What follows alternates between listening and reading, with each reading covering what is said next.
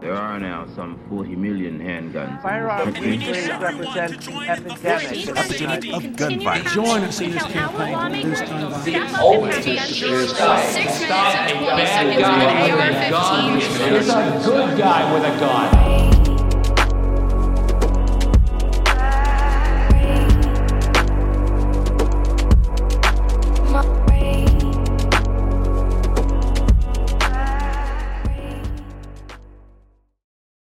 Hello, everyone, and welcome to the first official episode of the GVP cast. I am your host, Chad, and I'm really, really excited that you're joining me on this little journey.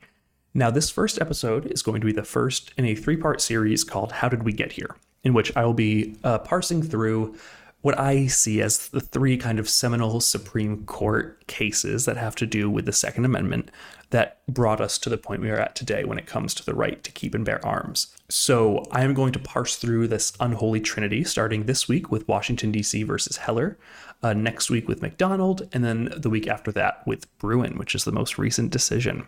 Now, this conversation could very easily become pretty heady and legal, uh, but I will do my best to parse it down uh, so that even folks who are not in law school or lawyers can understand and uh, help diagnose the problem in the same way. But on that note, I would also love your feedback on this episode, so be sure to follow us on Twitter at the GVPcast and on Instagram at the GVPcast and give us your feedback if you think this was too legal and heady, if you think it was not legal enough, too fast, too slow, too much, too little. We would love to hear it all. But as I mentioned, today we are just starting with step one, which is Washington, D.C. versus Heller. Now, before I can really dive into this conversation, I do feel like I need to, for the benefit of all, I'm going to read the text of the Second Amendment so that we are all starting from the same bedrock place. So the text of the Second Amendment reads A well regulated militia, comma, being necessary to the security of a free state, comma, the right of the people to keep and bear arms, comma, shall not be infringed,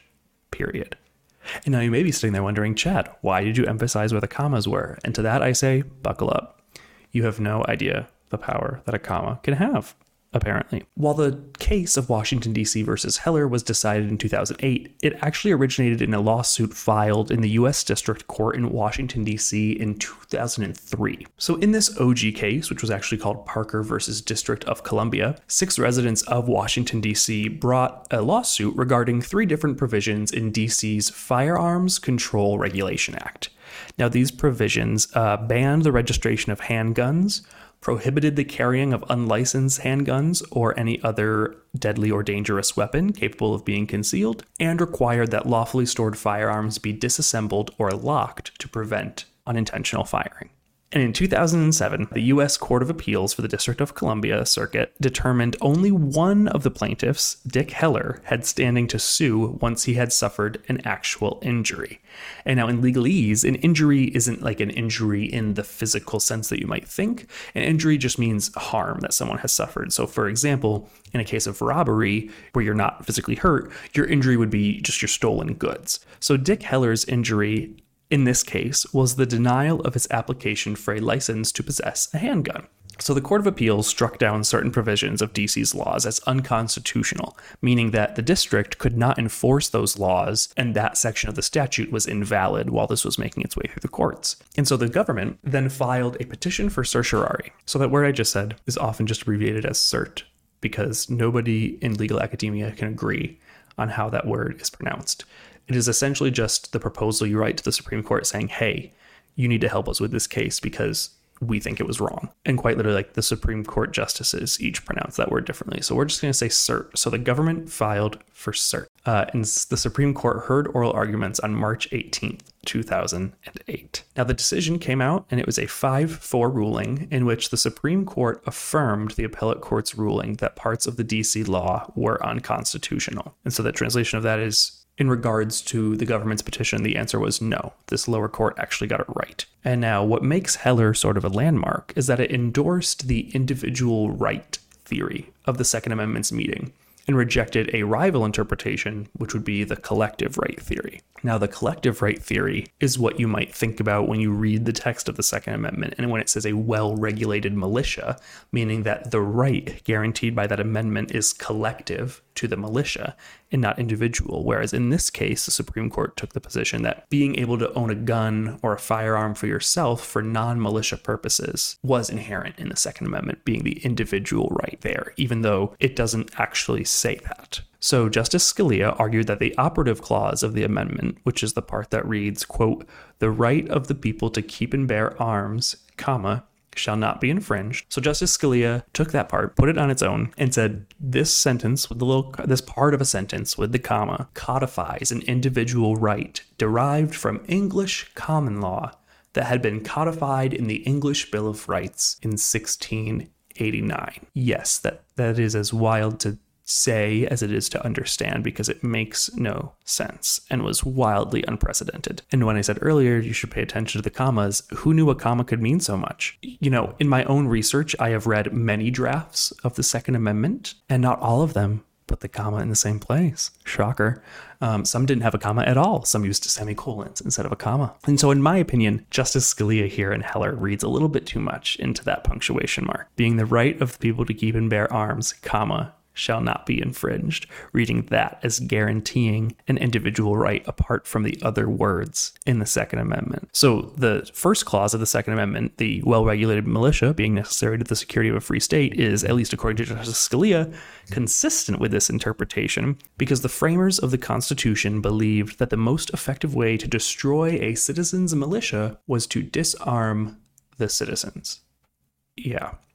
And so, because the framers in Justice Scalia's mind, understood the right of self defense to be the central component of the right to keep and bear arms, the Second Amendment implicitly protects the right to use arms in defense of hearth and home. So essentially, what the court was saying here is that the individual need to protect oneself is most acute in the home. It's your domicile, it's where you live and sleep. And this part I agree with. I think that if there is an individual right to keep and bear arms, it makes the most sense that of all places where it would be most acute, it would be in the home. And so that's essentially what this opinion says. It says you, as an individual, have a right to keep and bear arms under the Second Amendment, despite the Second Amendment saying absolutely nothing about you having a right to keep and bear arms as an individual. This opinion endorses the individual right theory and says that, in particular, this right is most acute while you are at home, because it is where you live, sleep, breathe, eat, etc. And so, while that is the main takeaway of the Heller opinion, there are some other parts of the opinion that we should discuss that I don't think get talked about quite enough. So, like most rights, this opinion makes clear that the Second Amendment's right is not unlimited. They say explicitly that it is not a right to keep and carry any weapon whatsoever in any manner whatsoever and for whatever purpose. And Justice Scalia was very clear about this, and yet a lot of people seem to ignore it. Is that this this is not a a right to any weapon, whether ranging from pistol to assault weapon th- this opinion was very narrow. And what I think is important to remember here is that the Supreme Court did not expand the issue beyond what was right in front of them. So, what was right in front of them in this case was the individual right to a gun at home for self defense purposes. And that's all this decision was covering. And now, this decision is often interpreted as granting a much broader right. That is all the opinion says. The opinion also says that this decision shouldn't cast doubt on long-standing prohibitions on the possession of firearms by felons and the mentally ill, laws forbidding the carrying of firearms in sensitive places such as schools and government buildings, or laws imposing conditions and qualifications on the commercial sale of arms. Now, we will get into this more in future episodes when discussing what is known as the sensitive places doctrine. Um, but this is really critical here. Um, we are still clinging. Those of us uh, doing gun violence prevention work in the courts are clinging to the sensitive places doctrine for dear life, um, even though it is just dicta. And dicta means that it is part of a Supreme Court opinion that is not like the primary conclusion or holding of the case, but this dicta can still be important aspects of considerations because it tells us kind of like how the justices reach their conclusion. So the dicta is not controlling, but it is often relied on as indicative of perhaps where reasoning came and went. And so those of us doing this work are clinging onto this dicta that says that there are places that presumptively you can ban firearms. Um, but there is debate over whether dicta means anything at all because it's not the whole thing. And so perhaps we are clinging on to a life vest that doesn't even work. But for now, that's what we are clinging to. But like I said, we will get into all of that on a later episode. Moving to the dissents of the Heller opinion, Justice Stevens said that the majority fails to identify any new evidence supporting the view that the Second Amendment was intended to limit the power of Congress to regulate civilian uses of weapons. Justice Stevens also criticized the court for attempting to denigrate the importance of the preamble by ignoring it and just focusing on that other clause. And I would say that this is where I agree the most with any of the opinions, the majority or the dissenting opinions in the Heller decision. Because let's be honest, it's kind of absurd to twist the Second Amendment in this way. As I mentioned, it was super unprecedented. And we can't just if I were to say today, right here on this podcast, because I am hungry, I want a sandwich. And then 200 years from now, some people were sitting on a court interpreting that sentence, and they were to say, you know, while it says, because I am hungry, I want a sandwich, what he really meant was that in all situations, regardless of hunger, he wants a sandwich. It doesn't really make sense, right? So I'm just glad that here Justice Stevens called out the kind of absurdity of removing certain parts of the Second Amendment at leisure. It's just kind of silly. If what it was intended was an individual right, the framers probably would have said that because they said a lot of things explicitly that they wanted. They, they weren't creating codes and hidden things for us. They weren't saying you have to read this really, really carefully and parse through the sentences and then you'll be able to figure out what we mean. They just meant the words that they said. And the militia preamble, an exact phrase, to keep and bear arms, according to Justice Stevens at least, demands the conclusion that the Second Amendment touches on state militia service only, which I think if we are looking back at what the framers of the Constitution would have had in mind, that seems to be it, since the entire amendment is about militias. Now, Justice Stevens uh, also says that the court would have us believe that over 200 years ago, the framers made a choice to limit the tools available to elected officials wishing to regulate civilian uses of weapons. And he says, I could not possibly conclude that the framers made such a choice. Me either, King. Me either. Now, there's another dissent from Justice Breyer um, that, in his typical Justice Breyer way, uses a lot of historical reasoning. So, Justice Breyer looks up early municipal fire safety laws that forbade the storage of gunpowder. And in Boston, there were certain laws that forbade the carrying of loaded arms into certain buildings. And he used these as evidence to say that the Second Amendment has been understood to have no impact on the regulation of civilian firearms, because clearly they were still regulating aspects of it, whether it be the gunpowder or the carrying of the guns itself. They were regulating those way back in the day. Justice Breyer also questions perhaps the public safety necessity of gun control laws in the founding era, as at that time, things like automatic weapons didn't exist. And so it might take you a little while to reload your musket. And so gun control laws weren't necessary in the same way. And Justice Breyer, at least in 2008, noted that guns were responsible for 69 deaths in this country every day. And he brought that up not to say, this is a now problem, so we have to deal with it. He brought that up to say this could not have even been fathomed by the framers. And so it is kind of patently absurd to sit here and pretend that actually, no, they did think of this, and this is what they meant. And what I think is important that Justice Breyer points out in his dissent um, is that, you know, according to the majority's reasoning, if Congress and the states lift restrictions on the possession and use of machine guns, and people buy machine guns to protect their homes, the court will have to reverse course and find that the Second Amendment does, in fact, protect the individual's self defense related right to possess a machine gun. And there is no basis for believing that the framers intended such circular reasoning. I am begging someone to tell me where this man was wrong. And so that's Heller. It gave us this individual right that really didn't exist before this case. And it didn't exist because they made it up. Um, they took a clause of the Second Amendment and said, actually, you can remove it from its context. And we can just read these words as if they were written on their own, which they were not. And they said, when you do that, when you engage in this circuitous reasoning, and when you stop caring about logic, it just works you do have an individual right to keep and bear arms, even though it doesn't say that. And the dissents at least call that out. But at the end of the day, the decision was the decision, and the majority decision controls, which means that you only have an individual right to keep and bear arms because of this decision. That right does not come from the Second Amendment, and I cannot stress this enough.